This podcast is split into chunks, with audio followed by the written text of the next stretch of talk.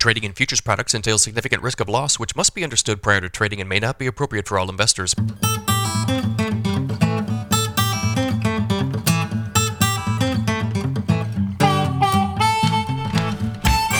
morning, everybody. It's Monday, August twenty-eighth, five thirty a.m. Central Time. December corn futures up three and a half at four ninety-one and a half. November soybeans up ten cents at thirteen ninety-seven and three quarters. Soybean market gapped higher last night. December Chicago wheat down five and three quarters at six sixteen. December Kansas City wheat down eleven and three quarters at seven fifty-two and three quarters. December spring wheat down two and a quarter at seven ninety-nine and three quarters. Uh, Pro Farmer had their crop tour results out on Friday. Why don't we start there? So the group pegged the national corn yield at one hundred seventy-two bushels per acre versus last year's tour estimate of one hundred sixty-eight point one bushels per acre. U S D A currently estimates the U S corn yield at one hundred seventy-five point one bushels per acre. The group pegged the U S soybean yield at forty-nine point seven bushels per acre versus last year's tour estimate of fifty-one point seven bushels per acre. U S D A currently estimates the U S co- the U S soybean yield at fifty point nine bushels per acre. Pro Farmer's estimate of the U S corn yield in particular is very often below the August U S D A estimate. Okay, I've got a bunch of stuff written down here. First off, let's make everybody aware of this. This is what Pro Farmer says about the national results. Um, the, the results are based on data gathered during the crop tour, but also crop maturity, acreage adjustments that they've made, historical differences in tour data versus U S D A final yields, and areas outside those sampled on the crop tour. That's why Friday's numbers differ from the crop tour figures. Okay, so we got that out of the way. Now, historically, Pro Farmer and their tour results have a bullish bias relative to U S D A. And when I say bullish, I mean that the numbers are below U S D A's estimates more often than not. Uh, to get specific here, uh, the Pro Farmer uh, corn production estimate has only been above the August U S D A estimate four times since two thousand. So that means every other year, Pro Farmer's been below the August U S D A estimate. So if you think the Pro Farmer crop tour is out to get you in regard to the markets, they're not. And if you had to make any argument, and they're not, they have no agenda. But if they did, it would be a bullish agenda because uh, the, the tour findings are more often than not below U S D A. In the case of soybeans, it's not um, as slanted, but it is still slanted. They've only been above uh, U S D A's August production estimate, I believe, nine times since two thousand. So more often than not, you're going to see Pro Farmer uh, come in below U S D A's August estimate for both crops. Um, here's the year-over-year stuff, and this is what I think is of interest. So in terms of what Pro Farmer's projecting year-over-year, Pro Farmer says the corn yield is going to be three point nine bushels per acre better than last year, tour versus tour. U S D A says uh, the corn yield is going to be one point eight bushels per acre, per acre better versus last year. So both entities indicating that the corn yield nationally is going to be better than last year. Yeah, they're a little bit different. Soybeans is, is what sticks out to me. So the tour says, tour versus tour, the bean yield is going to be two bushels worse nationally than last year, where U S D A is saying one point four bushels per acre better than last year. That's where the issue is, if there is an issue with the tour findings, is in the soybeans, which makes total sense given the um, the late August weather patterns that we've seen and will continue to see here. Hot and dry, really not a great finish. So if if there's one take home for me, it's it's that the corn was probably not a non-event in regard to the tour findings. I think the soybeans are of interest, though. I mean, the tour saying we're down versus last year. Uh, U S D A saying that's not the case. Um, interesting stuff, nevertheless. Portions of the southern U S Corn Belt saw weekend rainfall. Most areas, however, remain dry. The seven-day government forecast offers little to no rain for the central U S. The ten-day Euro and G F S suggest similarly dry conditions through the first week of September. Heat will be a factor again this week. Above normal temperatures will persist across the plains most of the week and will make their way to the central Corn Belt by the weekend. Parts of Iowa and Illinois could see temperatures again in the nineties by Saturday. I think this is probably why you saw the gap higher in beans last night. If you came into this week with a wet forecast and more moderate temperatures, you probably wouldn't have seen this sort of price action. But we gapped higher in beans last night. November futures were above fourteen dollars for a good chunk of the night session. Uh, this is just not a good finish as it relates to the U S soybean crop. It's been too hot and too dry.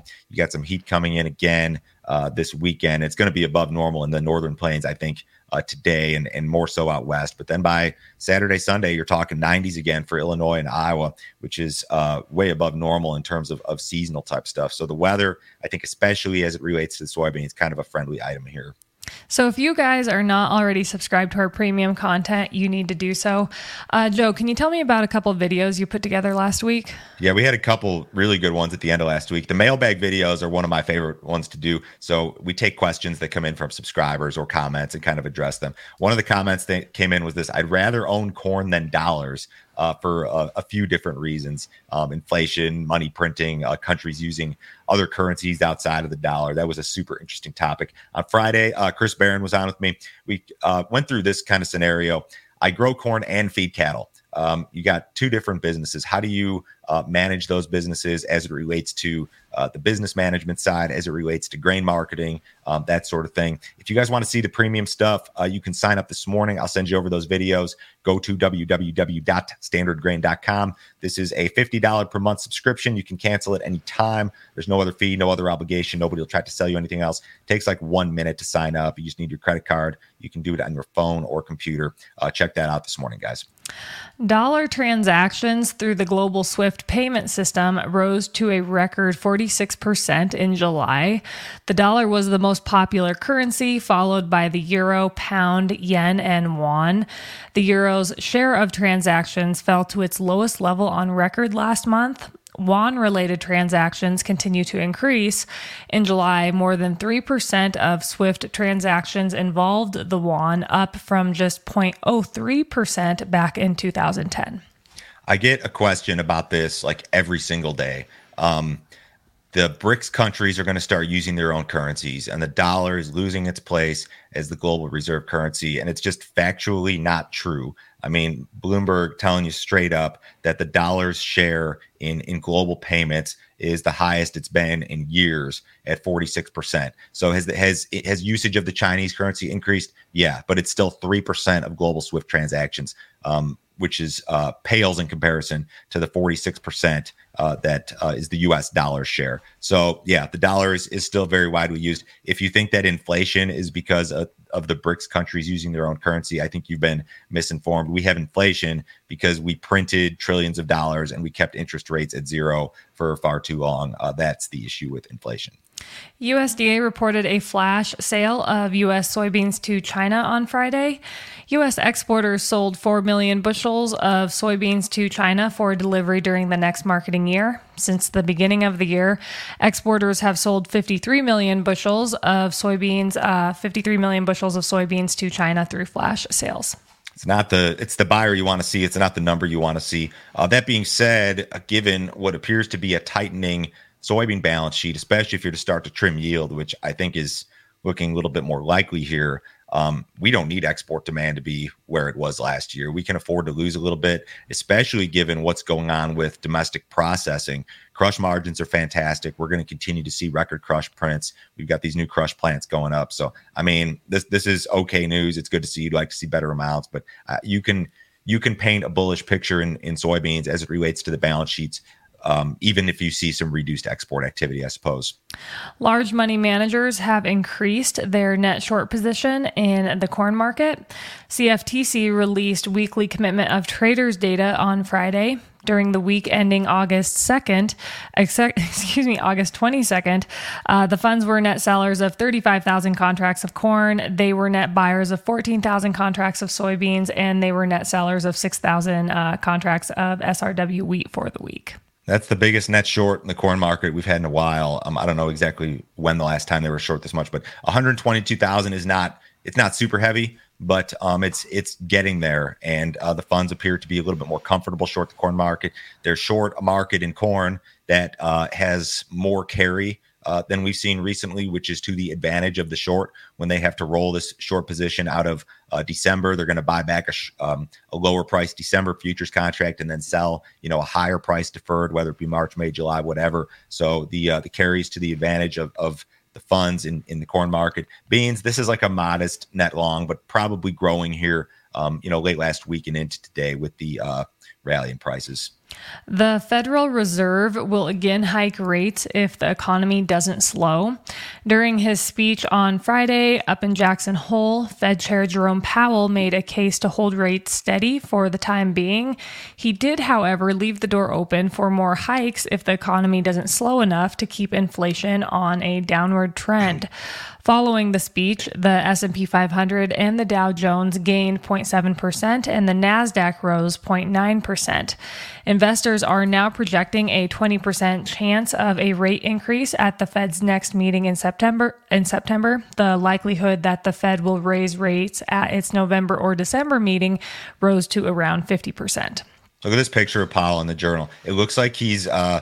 like one of the California people in Yellowstone that comes and tries to like put an put a airport airport like on the ranch. Like that's what he looks like in this picture. Um, the odds of a rate hike went up slightly following this.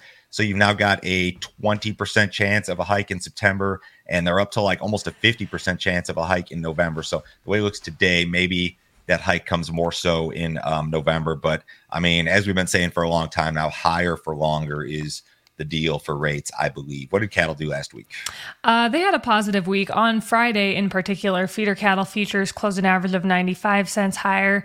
Live cattle futures closed an average of sixty-nine cents higher. Cash cattle trade was steady to lower last week. Down in the Southern Plains, cattle sold between one seventy-eight and one seventy-nine, which was steady uh, with the week before. Up in Nebraska, which had very few sales, but the sales that they did have uh, were around one eighty-five, which was steady to three dollars lower. Lower in the Western Corn Belt, cattle sold at one eighty-five, one eighty-five, which was one to three dollars lower. Box Beef had a positive week last week. Choice gained a uh, ch- choice gained about one eighty on the week, ending the week at three seventeen ninety. Select gained four thirty-one to end the week at two ninety-two sixty-seven. Outside markets pretty quiet. Uh, U S dollars about flat. Stocks are up just marginally. Crude oil is up five cents in the October W T I at seventy-nine eighty-eight. Have a great week, guys. We'll talk to you on Tuesday.